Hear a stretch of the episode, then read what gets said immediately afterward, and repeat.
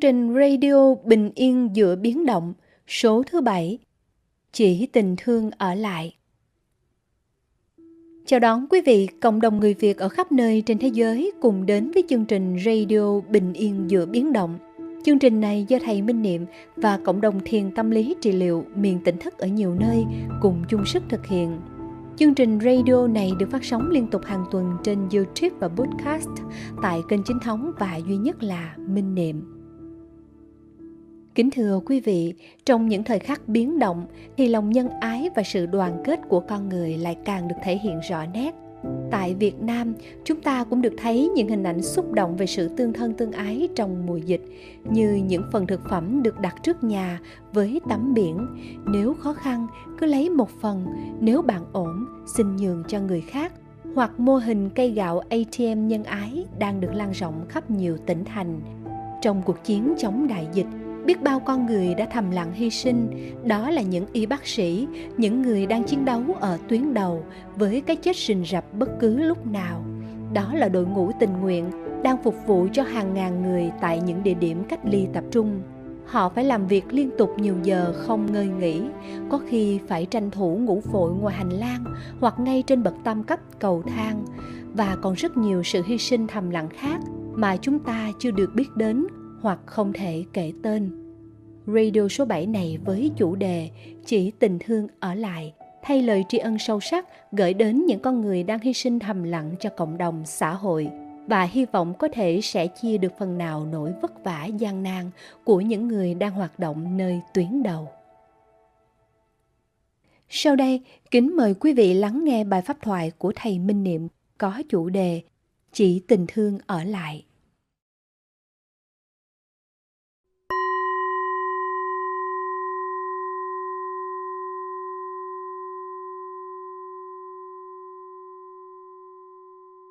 Kính chào đại chúng. Kính chúc đại chúng luôn được an lành và thảnh thơi.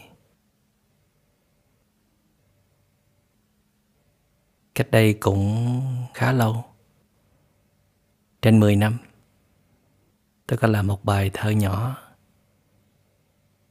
Và bài thơ này được à, đưa vào quyển Hiểu về trái tim. Có bốn câu như sau tất cả cũng tàn phai. Chỉ tình thương ở lại. Những gì trao hôm nay sẽ theo nhau mãi mãi. Khi tôi viết xuống à, bốn câu thơ này, thì tôi cũng đã trải qua rất nhiều thăng trầm. Đã đi qua những đoạn đường chông trên, nghiệt ngã, đau khổ đã nếm mùi thành bại vinh nhục. Để rồi à, cuối cùng mình cũng nhận ra rằng cái quý giá nhất ở trên đời đó là tình anh em, tình huynh đệ, tình giữa con người với nhau. Còn có thể nhìn được mặt nhau, còn có thể ngồi chung với nhau còn có thể mở lòng ra để nói hết với nhau tất cả những ưu tư, những trăn trở, kể cả những tổn thương, những uất ức, những khổ đau một cách tin tưởng, một cách hết lòng thì đã là điều rất là hạnh phúc. Và đó là một cái nhu cầu rất là sâu thẳm trong bản năng tự nhiên của con người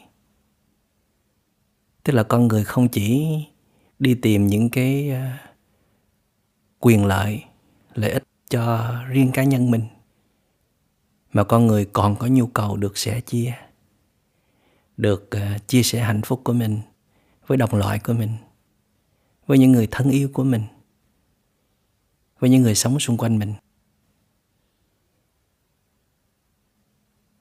Và cho tới bây giờ thì tôi vẫn tiếp tục thực tập như vậy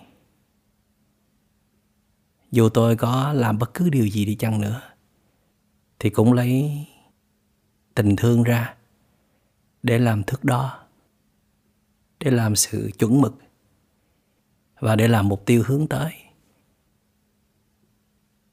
Tại vì cái à, sứ mệnh của tôi nó nhắm vào hai mục tiêu chính.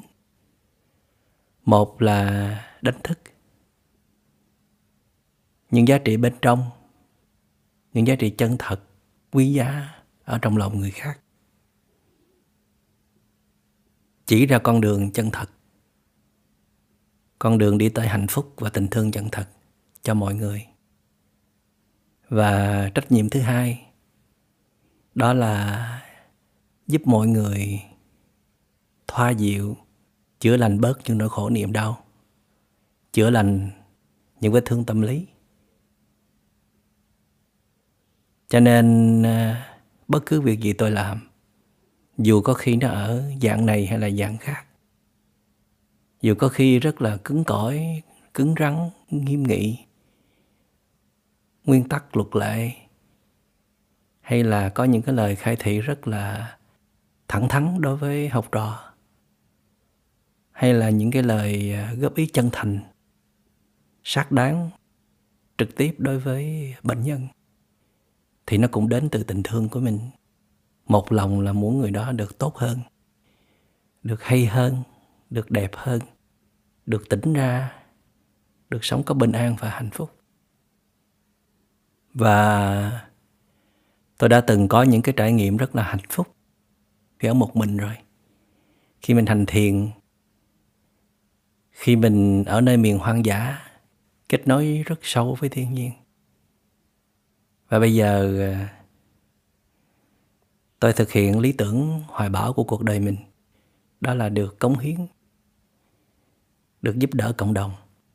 Và thấy nó thật sự là một thứ hạnh phúc lớn hơn cái hạnh phúc cá nhân mình đã tự đạt được. Các bậc giác ngộ hay là các bậc thánh hiền họ tìm ra được cái nguyên lý để sống trong cuộc đời này đó là phải à, sẻ sẽ chia và cống hiến. Là tại vì à, mỗi ngày, mỗi giây phút trong đời sống, mình được nhận rất là nhiều thứ từ vũ trụ, từ trời đất, từ thiên nhiên. Như là không khí, như là ánh nắng mặt trời, như là nước, thực phẩm, vân vân cũng đến từ bà mẹ thiên nhiên từ đất trời. Rồi mình nhờ sự bảo bọc chở che của cộng đồng, của xã hội, của một nền kinh tế, chính trị, văn hóa, đạo đức, rồi tôn giáo. Chứ không thể nào mình là một cá thể tồn tại biệt lập được. Vì phải liên kết để thành lập, tức là liên lập. Cho nên là mình phải có ý thức tôn trọng các đối tượng xung quanh đã đành mà còn phải có hành động tích cực hơn nữa. Đó là tìm cách để giúp đỡ, để hiến tặng, để sẻ chia. Những giá trị tốt đẹp mà mình có, nó như là một trách nhiệm bổn phận của công dân. Cái kiểu như là mình phải đóng thuế cho nhà nước, thì cái này mình phải đóng thuế cho vũ trụ vì mình là công dân của vũ trụ nữa, chứ không phải chỉ là công dân của một quốc gia. Nhưng mà mình không có ý thức điều này, và mình không có biết rõ là mình nợ trời đất này bao nhiêu. Không ai nhắc nhở mình cả. Cha mẹ cũng muốn con cái lớn lên, ăn học thành tài, kiếm được nhiều tiền, mua nhà cao, cửa rộng giàu có sung túc. Và rất ít có những cái bậc phụ huynh dạy con mình là phải sẽ chia bớt tài sản cho cộng đồng, cho xã hội. Nhiều khi phụ huynh mà thấy con mình cứ làm việc cộng đồng rất là giận, hờn trách. Sao không có lo cha mẹ, lo họ hàng? Là anh chị em mà đi lo chuyện bao đồng. Và những người con nếu mà không có đủ nhận thức vững chãi, không có đủ bản lĩnh. Cứ phải đi theo cái sự sắp đặt của những bậc phụ huynh như vậy thì họ làm sao để mà thực hiện được cái trách vụ của một công dân trong trời đất. Và theo đó thì xã hội sẽ rất ít có những người trẻ biết cống hiến. Biết dân thân, biết hy sinh. Và họ thấy điều đó nó trở nên rất là xa lạ. Nó rất là không cần thiết. Nhưng mà một người có trí tuệ mà không cần nhiều trí tuệ đâu, trải nghiệm nhiều năm trong cuộc đời, chứng kiến bao cảnh thăng trầm, bãi bể nương dâu, vô thường, được mất vinh nhục thì họ biết rằng là có những thứ nó nằm trong tầm tay mình. Nhưng mà có những thứ nó nằm ngoài tầm tay mình. Nó thuộc về trời đất quyết định. Cho nên cho dù mình có khôn ngoan, lanh lẹ, tài năng cỡ nào để mà thâu tóm mọi quyền lợi về phía mình thì vũ trụ cũng sẽ tìm cách lấy lại. Sẽ đưa tới những cái biến cố, những tai nạn rủi ro hay là những thất bại không phải về mặt kinh tế thì mặt tình cảm, hay là sức khỏe, hay là những cái mặt khác để lấy lại cái sự quân bình. Vì mình đã hưởng rất nhiều thì mình phải trả.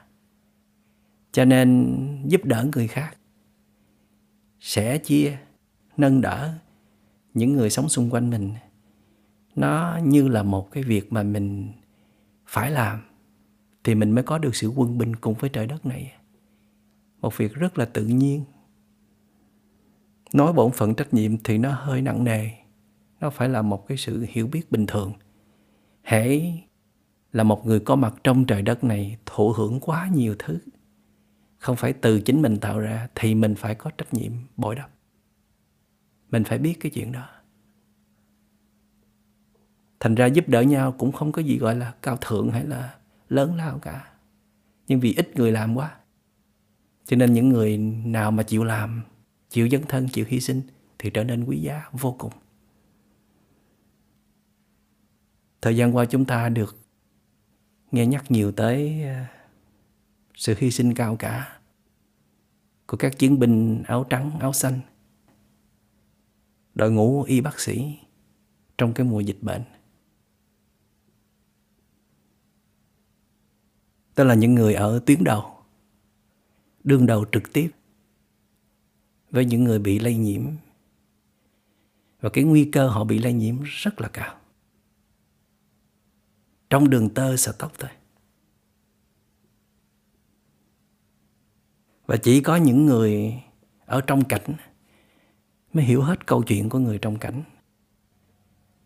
Mới hiểu được rằng là họ đã sợ hãi như thế nào. Họ đã hoang mang như thế nào họ đã lên những cân não trong từng giây phút khi mà tiếp xúc với bệnh nhân như thế nào.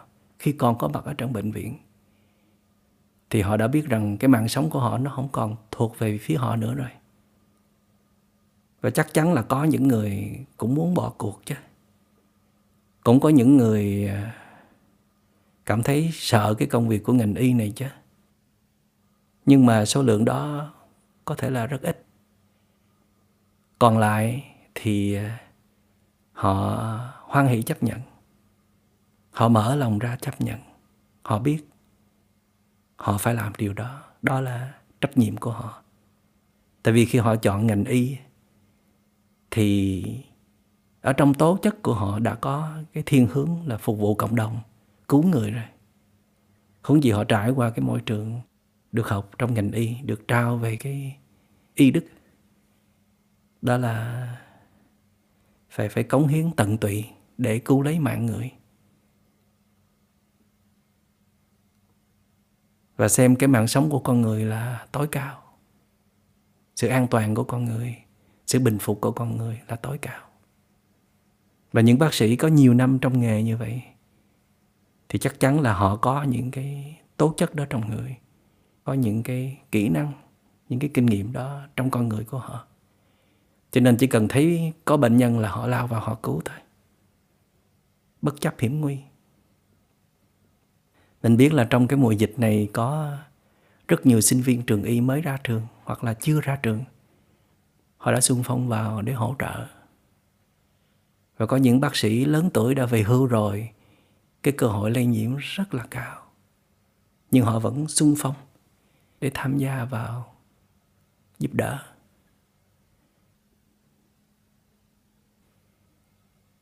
Chúng ta biết là có nhiều bác sĩ làm việc một ngày mười mấy tiếng đồng hồ. Có những bác sĩ làm việc suốt nhiều ngày trong bệnh viện. Và có những nơi là không cho bác sĩ về nhà. Tại vì bệnh viện rất là cần, thiếu hụt bác sĩ trầm trọng. Nhưng mà một phần cũng sợ họ lây nhiễm cho những người thân khi họ rời khỏi bệnh viện. Có những nơi là người ta phải đem con cái tới đứng từ xa để được gặp cha mẹ là y bác sĩ hoặc là có những bác sĩ chạy vội về nhà, đứng bên ngoài nhìn con mình để vẫy chào nói vài ba câu rồi quay trở về bệnh viện tiếp tục và hiện nay, cái số lượng bệnh nhân nhiễm ở trên thế giới là, ở con số là 3 triệu rồi.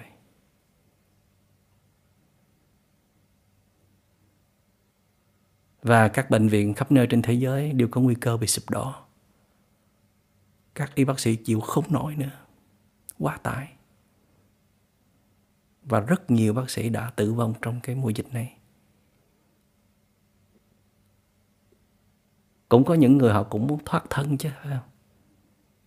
Cái bản năng sinh tồn tự nhiên mà nhưng mà vì lương tâm vì đức nghiệp, vì tình thương mà họ phải ở lại chứ bây giờ nếu mà họ bỏ cuộc thì ai sẽ giúp những người bị lây nhiễm bây giờ rồi làm sao đẩy lùi được dịch bệnh?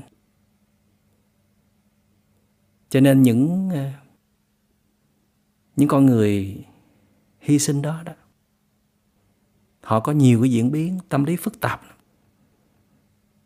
họ không muốn chúng ta gọi họ là người hùng đâu. Gọi thì họ cũng cảm thấy ấm lòng, nhưng mà họ không muốn tự nhận mình là người hùng đâu.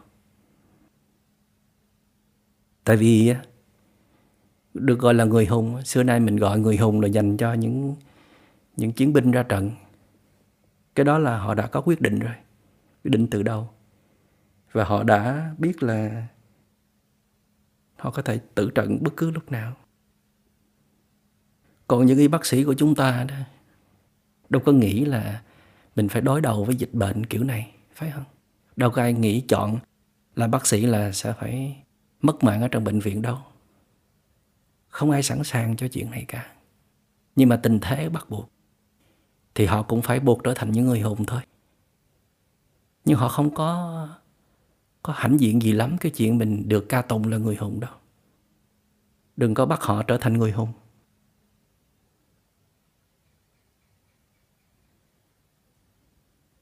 họ cũng sẽ cố gắng hết sức để cống hiến. Họ không có có bỏ cuộc nhưng mà họ cần sự ủng hộ của chúng ta. Và họ cần cái sự cộng tác của chúng ta. Mình à, có thương họ đó. Thì à, mình cũng phải làm gì để sẻ chia với họ chứ, phải không? Chứ không lẽ là mình giao hết cái trách nhiệm hy sinh đó cho họ. Còn mình ở nhà nằm phè phởn ra đó, rồi ăn chơi, rồi nhậu nhẹt, rồi ca hát, rồi hưởng thụ đủ kiểu. Rồi mình cứ gọi họ là người hùng rồi để cho họ hy sinh thôi. Còn mình không có hy sinh gì cả, sao? Có nhiều cách để mà mình đóng góp vào trong cái mùa dịch bệnh này để ngăn ngừa cái sự lây lan hay là những cái à, vấn đề tiêu cực tại lậu nó xảy ra. Thí dụ như là mình không có vào trong bệnh viện để giúp đỡ được như là các y bác sĩ thì mình làm ơn á. Khi mà có lệnh chính phủ là giãn cách xã hội, biểu mình ở nhà, khi mình ra ngoài đường thì cơ hội lây nhiễm rất là cao. Thì mình cũng phải ráng ở nhà. Ở nhà vài tuần lễ hay là vài tháng trời, có đầy đủ thức ăn thì đâu có chết. Sao mình nói là mình chịu không nổi? Để rồi mình lao ra ngoài đường rồi lây nhiễm, rồi lại tạo thêm gánh nặng cho bệnh viện, cho y bác sĩ. Rồi mình ca tụng họ là người hùng nghe nó không hợp lý.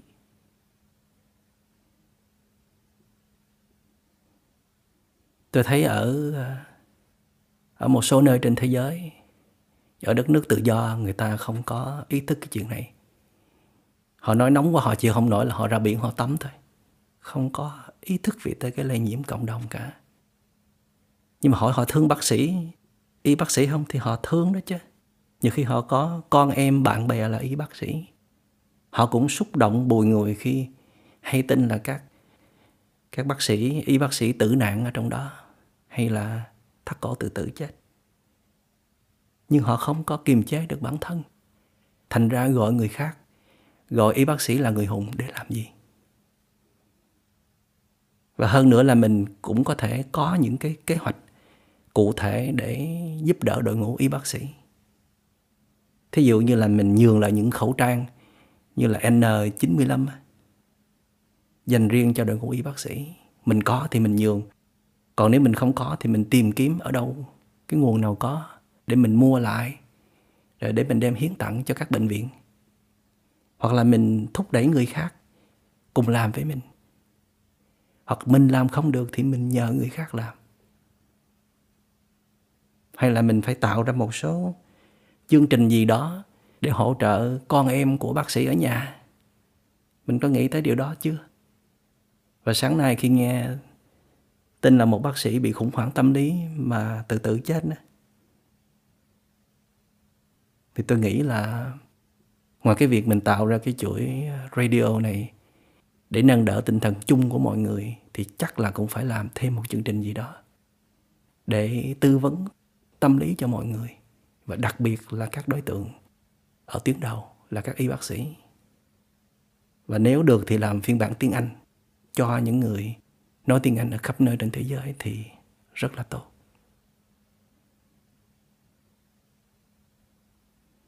Và dĩ nhiên là chúng ta biết những người hy sinh buộc phải hy sinh hay là tình nguyện hy sinh gì thì cũng là hy sinh, cũng mất mát. Cũng công hiến hết con người của mình thì họ không những xứng đáng được chúng ta kính trọng, nể phục hay là ca tụng, mà họ xứng đáng là một công dân của một quốc gia, và cũng là xứng đáng công dân của một vũ trụ. Thì trời đất chắc chắn sẽ sẽ trả ơn cho họ, sẽ bù đắp cho họ. Không phải là họ thì cũng là con cháu của họ. Và nếu một quốc gia mà có nhiều con người biết hy sinh như vậy, thì quốc gia đó chắc chắn sẽ hưng thịnh dù không có giàu có về vật chất, nhưng mà sẽ ấm áp, hạnh phúc về đời sống tâm hồn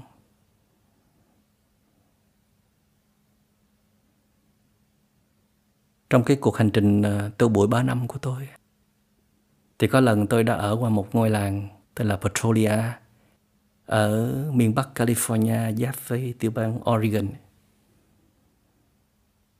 Thì tại thời điểm đó sóng thần tsunami đã mang lại thảm họa kinh hoàng cho đất nước Nhật. Thì những người trong làng Petrolia đó họ chừng khoảng 300 hộ dân thôi. Nhưng mà họ mỗi người một ít tiền để gom lại. Số lượng của 300 hộ thì nó không có bao nhiêu cả. Nhưng mà đó là tất cả tấm lòng của họ, của một cái làng ở một nơi rất là xa đất nước Nhật, hướng về đất nước Nhật. Nhưng mà cái điều đặc biệt đáng nói là trong suốt một tuần lễ sau cái trận sóng thần vào năm 2011 á, thì họ có 7 ngày không đi shopping, không tiệc tùng, không nhảy múa, không ca hát để chia sẻ cái tan tóc, cái tan thương, cái mất mát đối với người Nhật Bản. Mặc dù là có thể người Nhật Bản không biết chuyện này xảy ra. Họ không có một cái sự liên hệ chặt chẽ nào với người Nhật Bản cả. Nhưng mà đó là tình nhân loại, tình con người với nhau. Rất là đáng nể phục. Cái đó đích thực là một sự sẻ chia. Tất cả rồi thì cũng sẽ tàn phai danh lợi quyền lực kính trọng ngưỡng mộ gì rồi thì cũng sẽ tàn phai theo thời gian nó cũng chỉ một thời. Mà nhiều lắm thì cũng là một kiếp người thôi. Để rồi cuối cùng chúng ta cũng phải ra đi, phải không?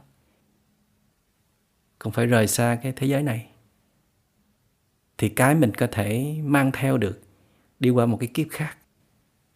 Hay là cái mình có thể để lại cho cái cuộc đời này, để thế hệ mai sau lại được thừa hưởng tiếp những giá trị của mình thì chỉ là sự cống hiến, sự hy sinh của mình thôi. Tức là tình thương của mình thôi.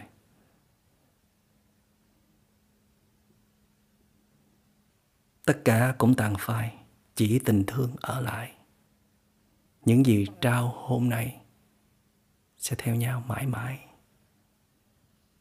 Và tôi sẽ vẫn phải tiếp tục học cái bài học tình thương suốt cả cuộc đời của mình.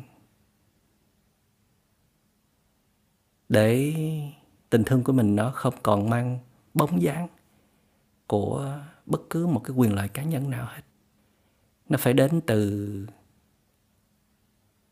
từ quyền lợi của người khác. Một sự cống hiến nó không có điều kiện. Mà để làm được điều đó thì mình phải có cái thức ăn khác cho bản ngã của mình chứ bản ngã của mình nó đang đói. Đói khát sự công nhận, sự nể phục, sự thương yêu. Mà mình làm một cái gì đó cho ai, cho cộng đồng, cho xã hội, thì thế nào bản ngã mình nó cũng rượt đuổi theo. Nó cũng chen vào trong đó để nó kiếm chác thôi. Để rồi tình thương nó bị vẩn đục, nó không còn ý nghĩa trong sáng nữa. Để rồi người trẻ, thế hệ mai sau không còn đức tin vào tình thương. Cuộc đời chỉ là một sự đổi chác qua lại. Anh cho tôi cái này thì tôi sẽ cho anh cái kia thôi. Và trong cái biến động đang xảy ra này nè, chúng ta đã có cơ hội nhìn lại rất là nhiều thứ. Nhất là phản ứng của mình. Trong suốt cái mùa dịch vừa qua đó, để mình thấy là mình đã làm gì cho những người sống xung quanh mình, cho hàng xóm của mình cho cộng đồng của mình, cho quê hương đất nước của mình.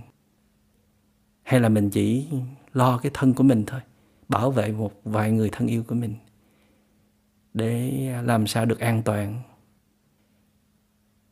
Và cái mà mình đau đáu trong lòng đó là không biết là kinh tế nó sẽ biến động như thế nào khi mà bước vào cái giai đoạn hậu đại dịch.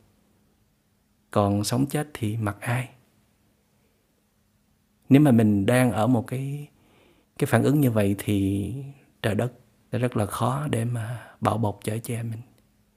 Hay là tạo những cái duyên thuận lợi để mình có những chặng đường tốt đẹp trong tương lai. Mình cần phải nhìn lại. Nếu đã đã chưa thực sự sử dụng được cái thiên chức mà trời đất đã ban tặng cho mình, đó là tình thương sống biết sẻ chia quyền lợi cho người khác. Thì nên tập từ bây giờ. Nhân cái giai đoạn biến động, có rất nhiều người cần tới sự giúp đỡ của mình. Xin cảm ơn đại chúng đã lắng nghe.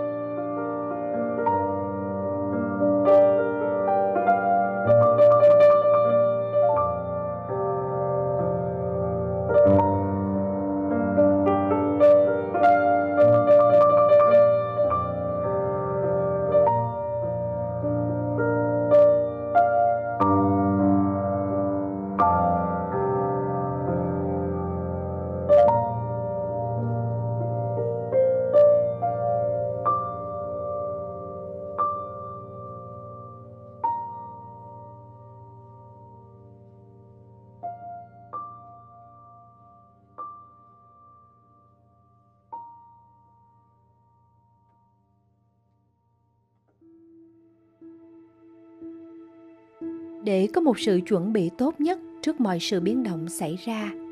Ta hãy luôn rèn luyện cho mình kỹ năng sống thật chắc chắn trong hiện tại và biết quan tâm giúp đỡ mọi người. Thực ra, chính thái độ sống an lành ấy sẽ thu hút những nguồn năng lượng an lành của đất trời đến để bảo vệ và còn mở ra cho ta lối đi rộng lớn hơn trên những chặng đường gian nan phía trước mà mỗi cá thể sẽ không đủ sức tiên liệu hết được sau đây, mời quý vị cùng lắng nghe bài viết điều làm nên ý nghĩa của cuộc sống. Trích từ cuốn sách không có gì phải sợ của tác giả minh niệm, qua giọng đọc của nhạc sĩ hồ tiến đạt.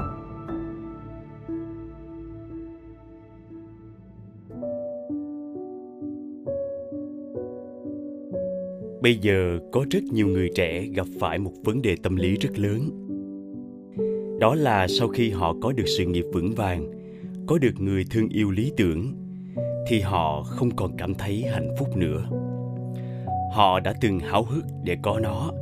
Họ đã từng bỏ ra không biết bao nhiêu thời gian và tâm huyết để có nó. Họ đã từng đánh đổi rất nhiều thứ để có được nó. Vậy mà giờ đây lại cảm thấy nhạt nhẽo, trống rỗng, đến mức họ không còn cảm hứng để theo đuổi thêm bất cứ mục tiêu nào nữa. Thà không có gì để hạnh phúc hay thiếu vài thứ để hạnh phúc thì còn có lý do để phấn đấu. Còn đằng này, tuy đang có trong tay rất nhiều điều kiện để hạnh phúc, nhưng không cảm nhận được cái gì là hạnh phúc, thì còn biết hy vọng vào đâu? Họ không biết bây giờ mình đang sống cho điều gì, phấn đấu cho cái gì. Họ còn quá trẻ để dừng lại.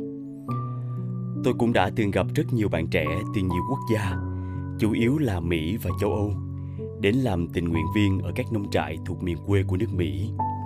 Họ nói họ đi tìm ý nghĩa của cuộc sống. Họ từng là bác sĩ, luật sư, kỹ sư, với mức lương mà bạn trẻ nào mới ra trường cũng khao khát. Nhưng hạnh phúc đối với họ bây giờ chỉ đơn giản là có thể thức dậy sớm để được ngồi uống trà và nghe tiếng chim hót mà không phải lo toan, được bước đi nhẹ nhàng trên đôi chân trần qua những cánh đồng mà không phải vội vã.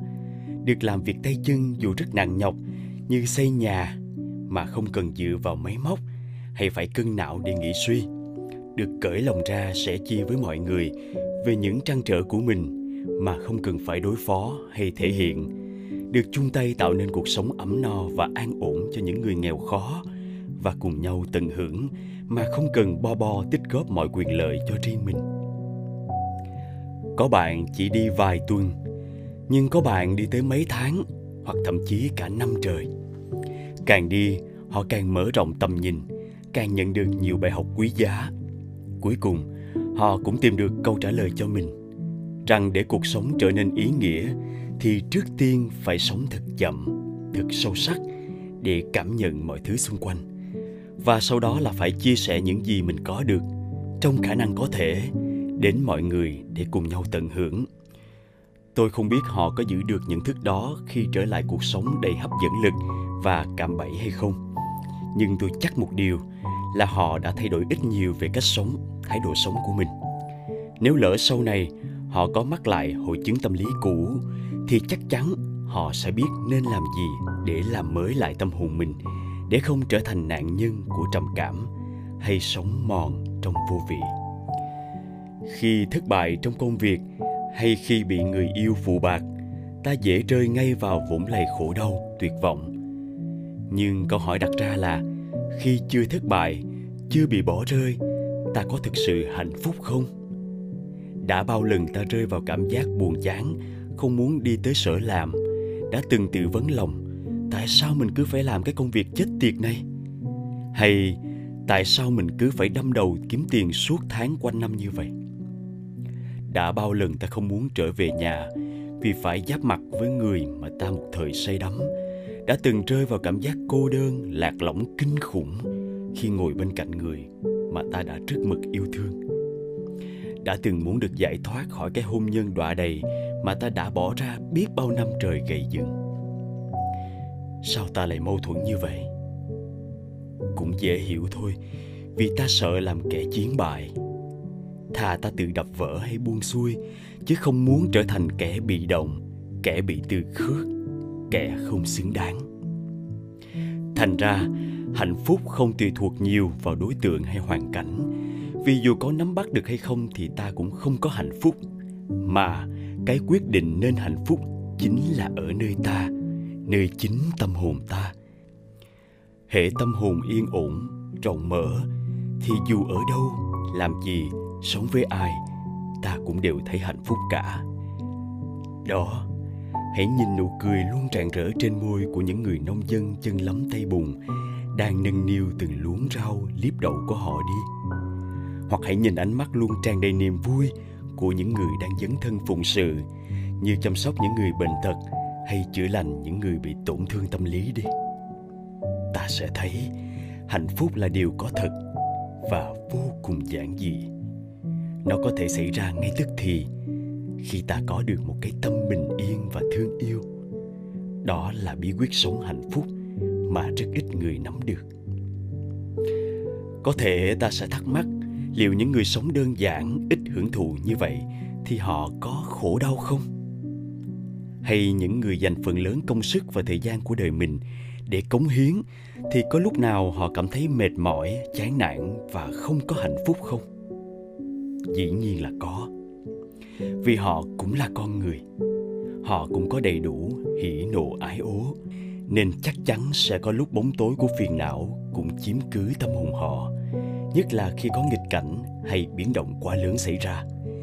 Nhưng so với những người quá đủ đầy phủ phê, đến mức không còn nhớ mình đang có thứ tiện nghi nào, hoặc so với những người chỉ biết chăm lo tích góp cho riêng bản thân mình, hay chỉ cho vài người thân yêu ruột rà thì họ hạnh phúc hơn rất rất nhiều giáo sư Rick Hansen một nhà thần kinh học thành viên của ban cố vấn thuộc trung tâm UC Berkeley Reader của Silent và là tác giả nhiều cuốn sách nói về sự liên hệ giữa não bộ và hạnh phúc của con người. Ông đã từng phát biểu rằng, tất cả chúng ta ai cũng muốn có những điều tốt đẹp trong cuộc đời mình, như niềm hạnh phúc, tình thương, sự tự tin, kiên cường. Vấn đề là chúng ta nuôi dưỡng những điều tốt đẹp này như thế nào trong não bộ. Chúng ta cần phải có những trải nghiệm tích cực về những điều tốt đẹp trên nếu chúng ta muốn nuôi dưỡng chúng, giúp chúng thấm vào não bộ và trở thành cấu trúc thần kinh một cách hiệu quả. Vậy nên, hãy cố gắng dành ít nhất 10, 20 hay 30 giây mỗi ngày để cho phép những trải nghiệm tích cực được chuyển đổi thành cấu trúc thần kinh. Dần dần, chúng ta sẽ có trong mình một nguồn sức mạnh nội lực. Ngoài ra, Rick Hansen còn xác định ba cấp độ của hạnh phúc mà con người ai cũng có thể đạt được. Một, hài lòng với những gì đang có. Hai, bình yên bên trong. Ba, sự sẻ chia đến mọi người. Rick Hansen đã không cho rằng việc chạy theo các mục tiêu hấp dẫn hay thỏa mãn khi đạt được mục tiêu là thứ hạnh phúc thực sự. Trước khi tin tuyệt đối vào những điều này, ta hãy thử nghiệm trước đã. Hãy thử sống theo lối sống mới này ít nhất một vài tuần lễ. Đó là lúc nào cũng giữ cho tâm mình an trú trong hiện tại để trân quý từng điều kiện hạnh phúc đang có và lúc nào cũng mở lòng ra để sẵn sàng hiến tặng bất cứ những gì mình có thể cho đi để giúp người khác an ổn hạnh phúc nên nhớ phải là trải nghiệm tích cực chứ không chỉ là tư duy tích cực. Vì chính Rick Hansen cũng cho rằng suy nghĩ tích cực chỉ làm mệt mỏi não bộ, chứ không thể thấm vào não bộ. Hoặc thử ngay bây giờ luôn đi. Ta hãy đứng lên. Bước ra ngoài trời hít thở vài hơi với không khí trong lành, để biết lá phổi mình vẫn còn tốt, chưa bị dịch bệnh lây nhiễm. Hoặc đến bên những người thân xung quanh để phụ giúp một việc gì đó cần thiết, thì ta sẽ thấy tâm lý mình biến chuyển rõ rệt chắc chắn là sẽ tốt hơn rất nhiều so với việc ta ngồi đó hàng giờ để cố gắng đẩy lùi những điều bất như ý. Hay tìm kiếm thêm những cơ hội hấp dẫn để tiếp tục tích góp hoặc lo lắng mãi cho tương lai sẽ như thế nào khi bước vào giai đoạn hậu đại dịch. Ngày mai có như thế nào thì nó còn tùy thuộc vào rất nhiều yếu tố, mà trong đó những tác động từ đất trời đưa tới sẽ đóng vai trò rất lớn, thậm chí là chủ đạo nữa vậy để có được sự chuẩn bị tốt nhất trước mọi sự biến động xảy ra ta hãy luôn rèn luyện cho mình kỹ năng sống thật chắc chắn trong hiện tại và biết quan tâm giúp đỡ mọi người thực ra chính thái độ sống an lành ấy sẽ thu hút những nguồn năng lượng an lành của đất trời đến để bảo vệ và còn mở ra cho ta lối đi rộng lớn trên những chặng đường gian nan phía trước mà mỗi cá thể sẽ không đủ sức tiên liệu hết được. Thế nên, dù có bất cứ chuyện gì xảy ra, mất gì thì mất, chữ ta nhất định không bao giờ để cho lạc mất cái tâm bình yên và yêu thương của mình.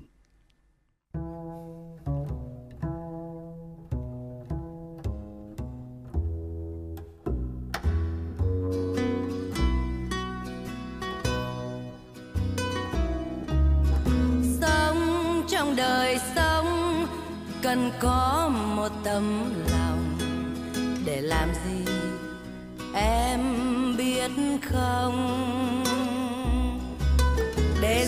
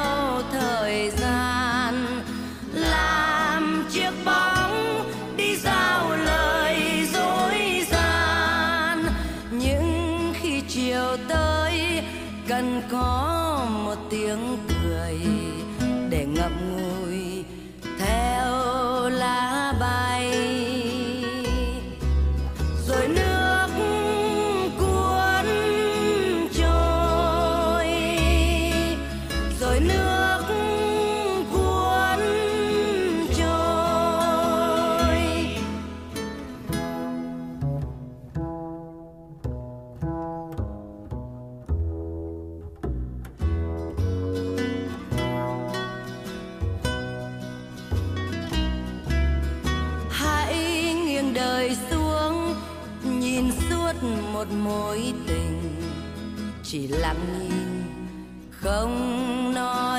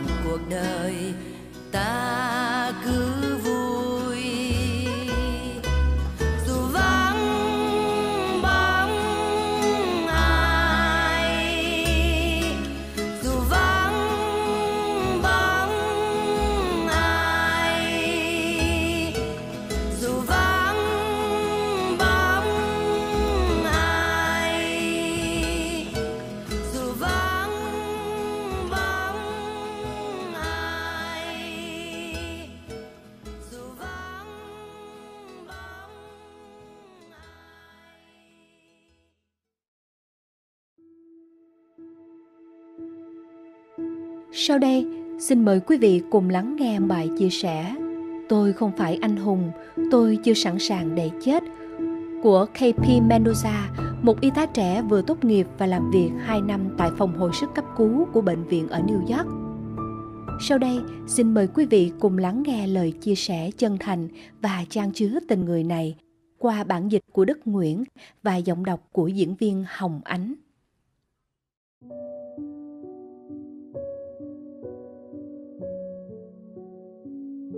Hôm qua, tôi đã suy nghĩ về việc viết di chúc.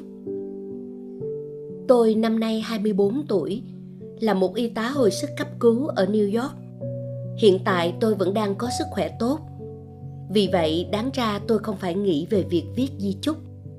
Nhưng tối qua, tôi đã nhận ra rằng khả năng mình qua đời cao hơn tôi từng tưởng tượng rất nhiều lần sau khi tốt nghiệp năm 2018, tôi chưa bao giờ nghĩ đây sẽ là tương lai của mình. Với chỉ hai năm kinh nghiệm trong nghề, tôi nghĩ rằng mình đã sẵn sàng chứng kiến cái chết. Tôi đã nhìn thấy nhiều người qua đời trong năm đầu tiên làm việc ở phòng hồi sức cấp cứu. Nhưng chỉ trong hai tuần qua, tôi nhìn thấy số người ra đi nhiều hơn bất kỳ ai có thể thấy trong suốt cuộc đời họ đến giờ tôi không còn chắc mình còn đủ dũng cảm để chứng kiến cái chết không nữa. Cái chết giờ đây đã thay đổi. Nó có thể chọn tôi làm mục tiêu. Tuần trước, một cô con gái gọi điện hỏi thăm tình hình của mẹ. Cô ấy nghĩ rằng tình trạng của mẹ mình đã khá ổn định. Tôi nhận ra rằng không ai cập nhật tình hình của bà cả, kể cả gia đình, vì không ai được phép vào bệnh viện mặc dù hơi ngần ngại, nhưng tôi nói với cô ấy một cách nhẹ nhàng nhất có thể rằng, nếu tôi rút dây truyền dịch bây giờ, mẹ cô ấy sẽ chết. Tôi phải thẳng thắn, tại sao cần phải nói dối hay làm nhẹ đi những gì đang diễn ra? Nghe xong, cô ấy bắt đầu khóc òa lên không thể kiểm soát. Tôi đã từng nghe tiếng đập của một trái tim đang chết dần nhưng đây là lần đầu tiên tôi nghe thấy một trái tim đang chết vì đau khổ qua điện thoại. Trong khi đó, tôi vẫn đang đứng ra soát lại mọi thứ mình cần trước khi vào phòng. Hy vọng sẽ không quên bất cứ thứ gì. Một tai vẫn nghe tiếng khóc của cô gái ấy trong điện thoại. Tay kia nghe giọng nói mình lẩm nhẩm. Thuốc men, dây truyền ống thuốc kim tiêm xi lanh đầu óc tôi rà qua hàng loạt những điều cần làm. Cùng lúc cố gắng lắng nghe xem cô gái đang định nói gì. Mỗi lần bạn bước vào phòng của bệnh nhân nhiễm covid-19 bạn đang đối diện nguy cơ lây nhiễm. Cho nên tôi tự nhủ chính mình, bất kỳ thứ gì mà mày quên là một lần mày phải quay lại và có nguy cơ bị căn bệnh này giết chết tôi cố gắng tập trung để giữ phần người trong mình tồn tại, để có thể lắng nghe cô gái và đáp lại. Nhưng thực sự, không biết phải nói gì. Khẩu trang y tế thì đeo vất vưởng, mồ hôi lắm tắm dưới nhiều lớp vải nhựa ppe trong lúc này, tôi có lẽ nên nói lời xin lỗi vì không thể làm tốt hơn. Nhưng làm sao tôi có thể nói như vậy được? Nhiều người nói rằng chúng tôi là chiến sĩ tuyến đầu. Không. Trên thực tế, chúng tôi là phòng tuyến cuối cùng. Tôi là một trong những người cuối cùng bạn muốn gặp. Vì đằng sau chúng tôi là cái chết. Theo lẽ thông thường, tỷ lệ y tá ở phòng hồi sức cấp cứu tối đa là hai bệnh nhân trên một y tá. Hiện giờ, tỷ lệ là ít nhất 3 bệnh nhân, một y tá ở các phòng hồi sức cấp cứu ở bệnh viện khác, tỷ lệ tối thiểu còn cao hơn. Tôi tự thấy mình may mắn khi có những ngày chỉ phải chăm sóc ba bệnh nhân. Những ngày này đang phá hủy tôi. Là một y tá phòng hồi sức cấp cứu, tôi được huấn luyện để làm mọi thứ chính xác, pha thuốc, đo lường, gây mê, gây tê, đặt nội khí quản cho bạn. Chúng tôi tắm cho bạn mặc quần áo cho bạn cho bạn ăn, làm cho bạn cảm thấy thoải mái. Chúng tôi ra vào phòng bệnh nhiều hơn bất kỳ ai. Mọi người khen chúng tôi là anh hùng, là siêu anh hùng, gọi chúng tôi là thiên thần, rằng các bệnh nhân may mắn được tôi chăm sóc. Giờ đây, tôi chẳng còn thời gian để để ý đến những lời khen ấy nữa. Tôi vội vã chuẩn bị cho bạn. Nếu may mắn tôi bôi cho bạn một ít Vaseline lên môi trước khi nhấn nút gọi video FaceTime để người thân có thể nhìn thấy bạn lần đầu tiên kể từ khi vào viện. Ống thở vẫn gắn trong miệng, ống truyền gắn mũi, nước giải nhỏ cạnh gối và một vài vệt máu đâu đó trên áo quần mà tôi chưa kịp lao. Tôi cảm thấy mình như một tội đồ. Tôi cảm thấy thật xấu hổ. Tôi là ai mà có thể cướp đi khoảnh khắc thiêng liêng giữa bạn và gia đình. Tôi là ai mà có quyền chứng kiến cuộc hội ngộ có thể là lần cuối cùng đó giữa bạn và người thân? Nhưng tôi vẫn đứng đó, với đầy sự xấu hổ, thất vọng vì không làm tròn, cũng như cảm giác sức lực rời khỏi cơ thể. Tôi đứng đó bởi vì tôi là cầu nối duy nhất giữa bạn và gia đình ở giờ phút cuối cùng này đôi lúc. Tôi quá bận đến nỗi các bệnh nhân phải nằm trên giường với phân của họ quá lâu mà tôi chưa thể xử lý được. Nhưng lấy đâu ra thời gian để vệ sinh cho bệnh nhân? Khi mà máy trợ tim cho bệnh nhân phòng kế bên vừa thông báo nhịp tim về không? Ngay cả khi về nhà, tôi cũng không thoát khỏi dịch bệnh này. Còn virus có tên corona theo chân tôi về nhà theo nghĩa đen và cả nghĩa bóng nó nằm trong đế giày trong quần áo tôi vừa cởi bỏ trước cửa. Và trên bàn tay tôi khi tôi cố kỳ cọ đến tróc da, cố gắng gột rửa sự bẩn thỉu và bệnh tật. Nó nằm trong tiếng còi xe cấp cứu, gợi cho tôi nghĩ đến liệu rằng đó có phải là bệnh nhân của mình ngày mai. Nó nằm trong một tiếng chuông tin nhắn từ đồng nghiệp thông báo rằng bố của cô ấy mới mất. Và nó ở trong những tiếng báo động liên tục của máy thở, vang lên trong giấc mơ. Cho dù bên trong căn hộ tôi là một sự im lặng tuyệt đối.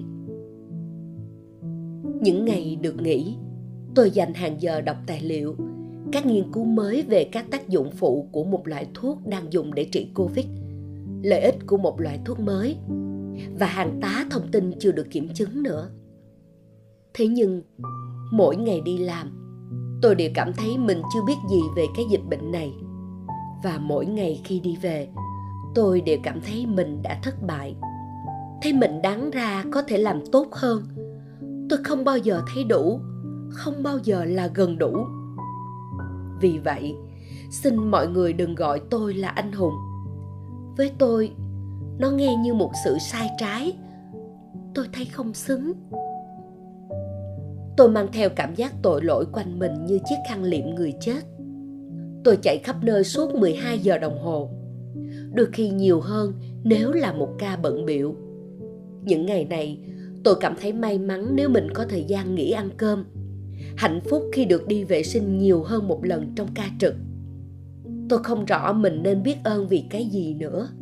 Vì mình còn được ăn một bữa cơm trưa không vội vã, hay là mình không phải là người đang nằm trên giường bệnh kia tôi chỉ muốn mọi người biết rằng, điều này còn hơn cả khó khăn. Đây không phải là thứ mà chúng tôi, những người trong ngành y sẵn sàng đối mặt. Không ai sẵn sàng cả. Tôi học cách để cứu sống. Tôi đi làm chăm sóc cho người bệnh và đang hấp hối. Tôi biết rằng mình đang rủi ro sức khỏe của mình. Nhưng đừng đánh đồng lựa chọn nghề nghiệp của chúng tôi với sự hy sinh bản thân mình. Tôi không lựa chọn để chết tôi còn rất trẻ. Tôi có ước mơ. Tôi mong rằng mình sẽ có một cuộc đời dài phía trước. Tôi muốn nhìn thấy đứa cháu 4 tuổi của tôi lớn lên. Tôi muốn kết hôn và có con. Vậy nên, tôi xin bạn đừng thương hại tôi. Đừng gọi tôi là anh hùng. Tôi không muốn trở thành một con người kiên trung, hy sinh vì những điều đẹp đẽ. Điều duy nhất tôi muốn là sau bệnh dịch này, bạn đừng bao giờ quên cảm giác bị nhốt trong khu vực cách ly là như thế nào. Tôi muốn bạn đừng bao giờ quên hàng dài những chiếc xe đông lạnh chở xác, những dãy kệ giấy vệ sinh trống rỗng và sự hoảng loạn giành giật chỉ vì một hộp khẩu trang. Tôi muốn bạn nhớ cảm giác lạnh người khi nghe một tiếng ho từ xa hay sự sợ hãi khi nghe điện thoại từ người thân nói rằng họ đang hơi bị sốt hãy cứ vỗ tay cho tôi và những bạn đồng nghiệp của tôi vào lúc 7 giờ tối, nếu nó khiến cho thảm họa này dễ chịu hơn. Tôi công nhận, sự ủng hộ của các bạn làm chúng tôi thêm cố gắng. Nhưng xin biết rằng, sự cổ vũ ấy không làm thay đổi được kết quả. Đây là lời cầu xin chân thành của tôi, rằng chúng ta hãy thay đổi những gì chúng ta có thể làm sau khi dịch bệnh này kết thúc. Và quãng thời gian này không nên lặp lại.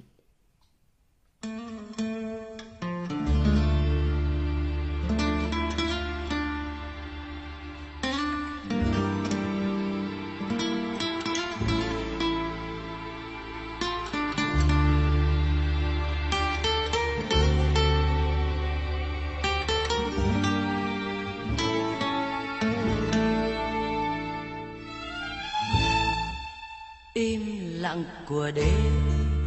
Tôi đã lắng nghe im lặng của ngày. Tôi đã lắng nghe im lặng của đời. Tôi đã lắng nghe, tôi đã lắng nghe trái tim lạc loài. Bao đêm đã qua, im lặng mặt người. Tôi đã lắng lặng của tôi. Im lặng dòng sông, tôi đã lắng nghe. Im lặng ngọn đường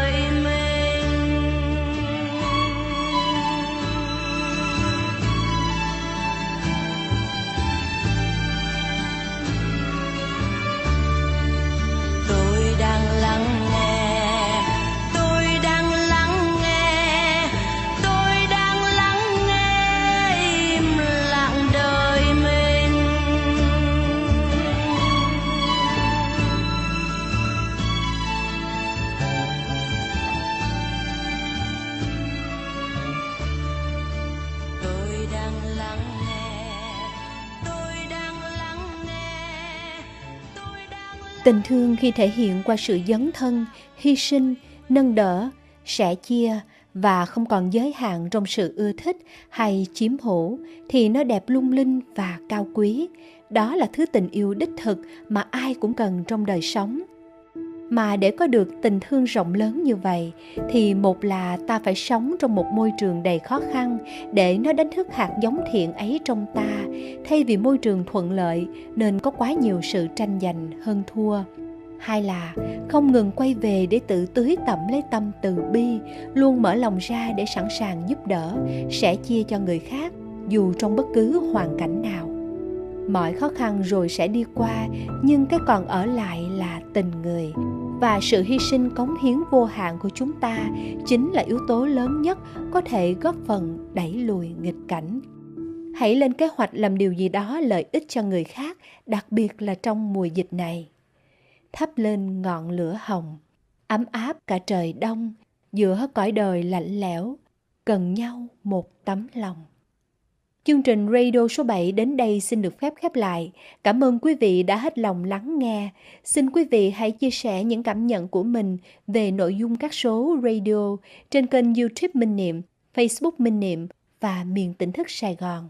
Cầu chúc cho những y bác sĩ nơi tuyến đầu và tất cả chúng ta luôn thật bình an và vững vàng.